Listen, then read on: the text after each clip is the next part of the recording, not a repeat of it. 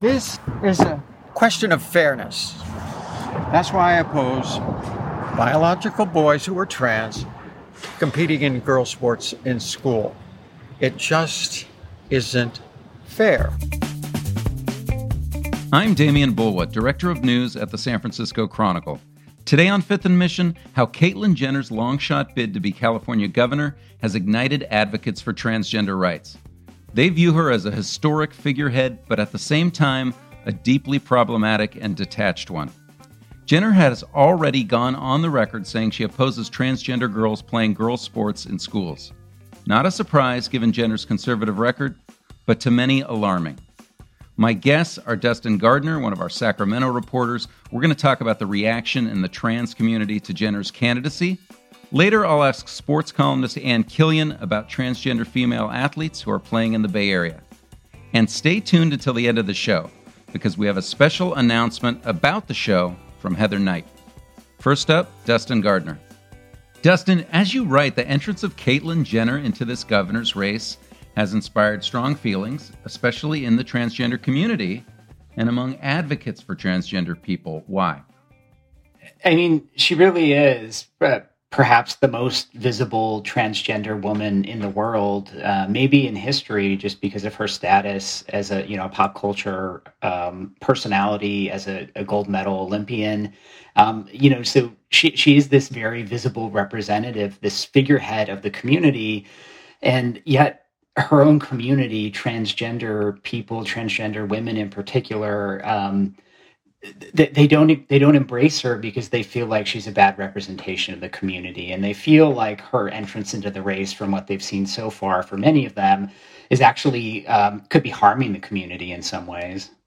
Yeah and, and and it feels like there's an opportunity right? I mean we've had transgender candidates that have been elected around the country. Big barriers being broken. And then here comes caitlyn jenner and it's a little different yeah, I mean, you know, we've in the last five years we've had you know transgender people elected in California. We've had a transgender person, you know, being a, the nominee for governor for the Democrats in Vermont. Transgender people have really emerged on the political stage in a way they hadn't um, any time in history, really.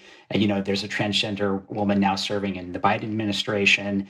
And so at this moment when the community is really making all this progress, you have someone who's coming forward in perhaps you know one of the most high profile races that a transgender person has been a serious contender. And this person is espousing views that the that many in the community feel like are actually detrimental to their community.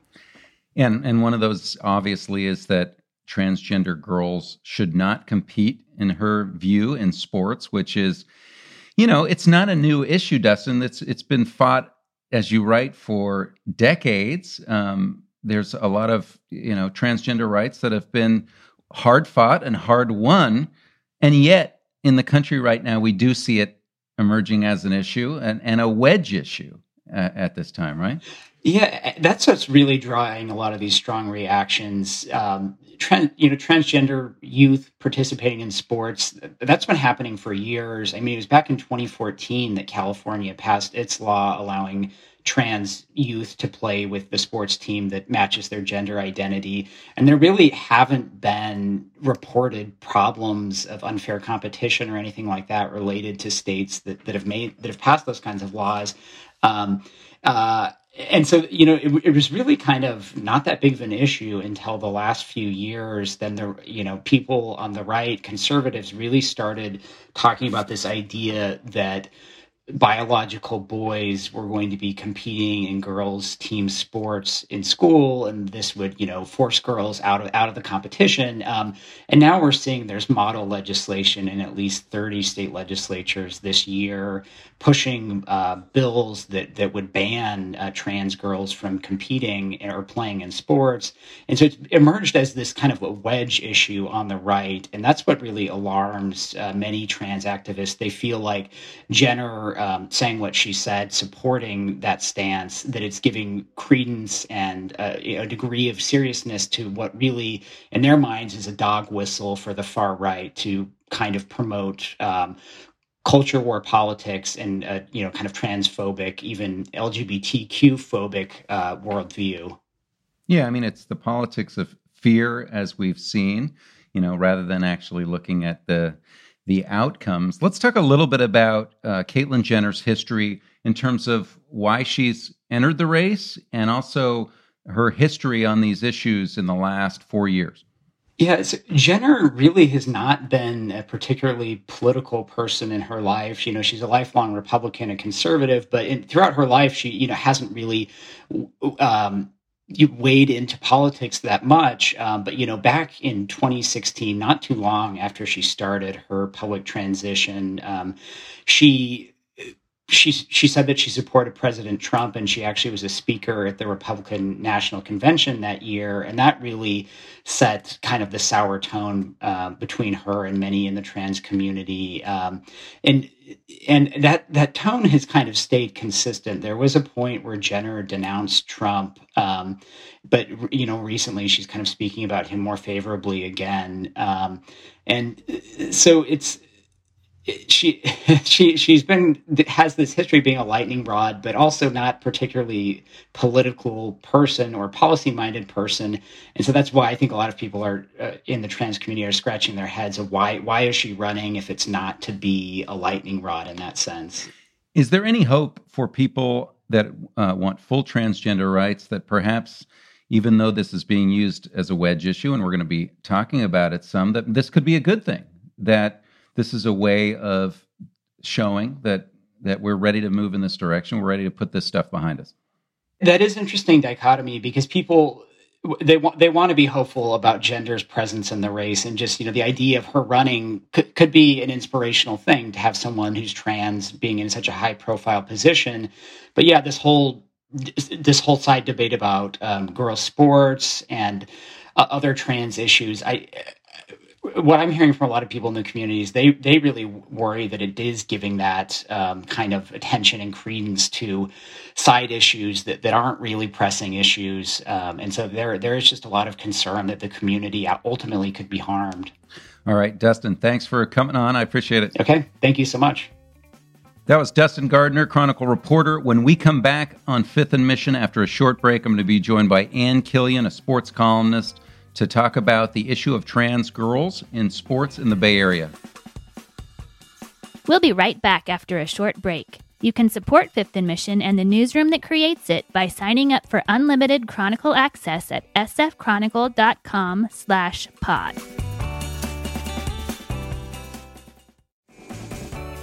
Welcome back to Fifth and Mission. I'm Demian Bulwa. I'm now joined by Ann Killion, Chronicle sports columnist. Ann, I want to ask you you've been writing about Caitlyn Jenner entering the governor's race in California and transgender girls in sports, which we have in the Bay Area and we've had for many years. Were you surprised that Caitlyn Jenner came out during this campaign already and has said she wants to ban transgender people from sports? I'm a little bit surprised because it was only five years ago that she was accepting the Arthur Ashe Courage Award on the ESPYS, and she shouted out um, all the young transgender uh, athletes who could compete as their true selves.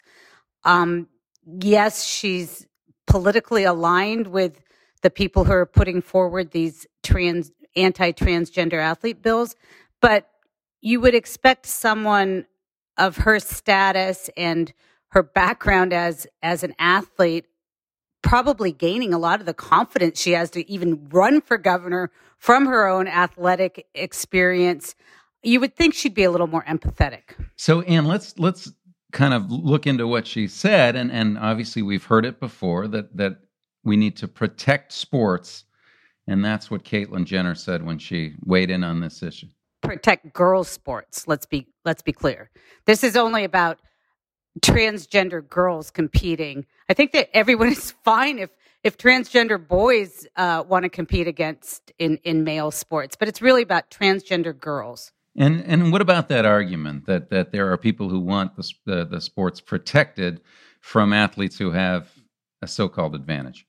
Well i think it's just ironic. It's it's it's very wrongheaded in a lot of ways. For one, we're talking about a very very small handful of of kids, and these are kids who need things like sports. You know, we just had a story in the paper that that um, over 50% of transgender youth have, have considered suicide. Um, you know, these are kids who have de- dealing with anxiety and depression. Sports is a way to build self confidence. It's a way to uh, in, interact with your social group to to make connections. It's it's the kind of thing that any doctor or psychologist would say would be wonderful for kids who are struggling with this kind of identity. And for example, California, the most populous state in the union, has had a has had a law in place since 2014. Do you ever hear about it? No, you don't. Neither do I. There, there's a handful of cases every year that they deal with. So it's just this tremendous amount of energy, lawmakers' time, money being spent uh, uh, on something that's just not really a great big issue. It feels like when we talk about it that that we are debating a theoretical, uh, a theoretical competitive issue, and we're not always talking about, as you say, the the few people that are playing sports. It is theoretical, and even some of these lawmakers in places like South Carolina and um, Arkansas, I think they they can't cite any cases. They just they're saying they're being proactive in case something like this comes up. But anyone who's ever raised children, you know, you just and been around teenagers, just use your logical brain. Do you think some boy is going to change genders so that he can get some sort of competitive advantage in a foot race?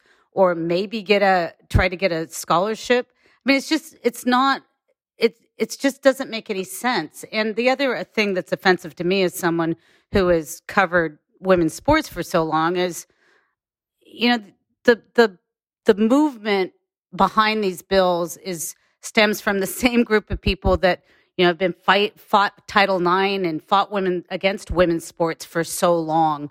Um, it's just sports is a place that it's very easy to marginalize people. It's very easy to say, no, this is for this group of people and it's not for this other group. Sports, for a long time, it was sports belongs to men, not women. Well, now we're kind of past that. So now we've got this other group that is being demonized and marginalized. It, it just, it, it's, it's a little frustrating to be quite honest. And after you wrote your column, obviously criticizing uh, Caitlyn Jenner, what was the reaction? Well, you know, Demian, I think you know that I get a lot of trolls, I think is the kind word for them, a lot of hate mail.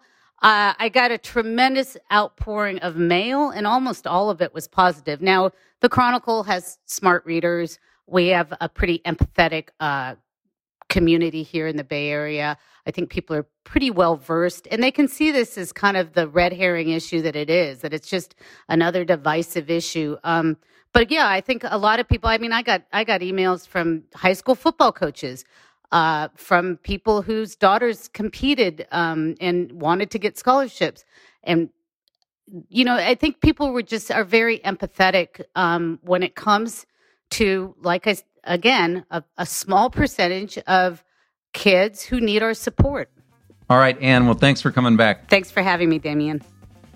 That was Ann Killion, Chronicle sports columnist. We're going to take one more quick break on Fifth and Mission. And when we come back, my current co host, Heather Knight, is going to introduce you to our new co host on Fifth and Mission right after this. I'm Heather Knight, and I have a quick announcement and an introduction to make. This is my last appearance as co host of Fifth and Mission, but don't worry, I'm not going far. You can still hear me on the Total SF podcast with Peter Hartlaub. And as a City Hall columnist, I'll be back on Fifth and Mission as a guest to talk about my own stories. I want to introduce you to Fifth and Mission's newest host and new full time producer, Cecilia Lei. If you've been listening carefully, you've heard her name in the credits the last couple of weeks, and now you get to hear her voice. Hi, Cecilia. Hi, Heather. So, give us a brief introduction of yourself, um, the the elevator pitch, your quick biography. Yeah, like who is Cecilia Lei? exactly. I don't know. I think I'm still figuring it out this past year. Like for many of us, has forced us to question so many parts about my, you know, our identities. But I think for me, a really grounding part of myself that hasn't changed is that I'm a journalist and I'm a storyteller. And, you know, so much of that has been really largely informed by being born and raised here. I always say I'm very lucky that my parents immigrated from China like four decades ago and they decided to land here. And I don't know, I grew up in San Pablo, California. I earned all my degrees in California public schools, including at the Berkeley J School a couple of years ago. Um, and, you know, before I started producing podcasts, I was reporting on immigration and criminal justice. Um, and I did stories about uh, the Bay Area Asian American community, which, of course, feels really timely right now. Yes, that's actually how we met. You were a guest on Fifth and Mission I don't even know when that was. I've lost all track of time in the pandemic, but at some point in the past several months. Um, and you were a great guest. So you're going to be hosting, but also you'll be the new full time producer, which is a new role. What do you think that means for Fifth and Mission? I mean, I guess simply it's just going to mean we're going to do more. I think that the mission has done a really fantastic job, especially with you and Demian, sort of highlighting the important work of reporters in the San Francisco Chronicle newsroom. And I think we're going to keep doing that, but we want to introduce new voices to the show. And so that it reflects not only just our newsroom, but our entire Bay Area population and our listeners. And we want to expand our coverage so that we're thinking beyond the newsroom itself and Uh, imagining new and creative ways in which Fifth and Mission can sound and feel like for our listeners. And let me ask you something, Heather. You've hosted Fifth and Mission for quite some time now. I mean, are there important key tips or advice that you'd give me? I think your instincts are right. My favorite shows have always been when we've had outside guests come on. Um, I've interviewed everybody from UCSF doctors at the height of the pandemic to drag queens who were registering people to vote in the outdoor booths at Manny's. So anytime I've gotten to interview somebody who um, who can bring in an outside voice, it's always been my favorite, and I think that's what listeners really love too.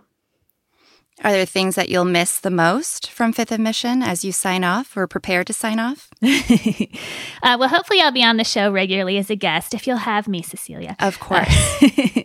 um, but in terms of hosting, um, I it's a great way to um, read the best journalism of the day. We have so many talented Chronicle colleagues, and this job comes with looking at every day's budget and what is the best story, the most interesting story that people will be talking about in the Bay Area. So, um, getting a hold of those and getting to go straight to the sources is always fun and, and a good learning experience.